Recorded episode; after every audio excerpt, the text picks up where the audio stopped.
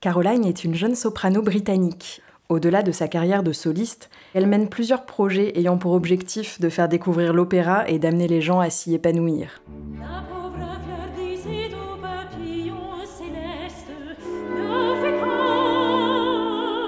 Mon premier opéra, je pense que j'avais 16 ans, j'ai vu La Bohème.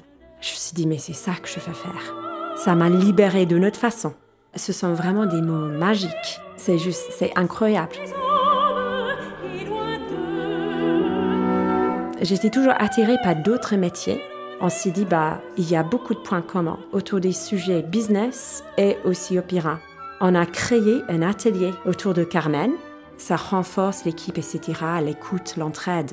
Il faut savoir comment révéler son propre potentiel. Ce sont des outils qu'on utilise dans la prise de parole en public. Ils se transforment, ils grandissent. Il n'y a pas de talent, il n'y a pas de génie, il n'y a que de travail. Et la culture, euh, c'est vraiment pour tout le monde, surtout l'opéra. Par le billet de l'opéra, tu peux aller beaucoup plus loin que tu le crois.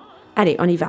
Opéra Mon Amour, le podcast qui casse les codes, mélange les genres et vous transmet l'amour de l'opéra.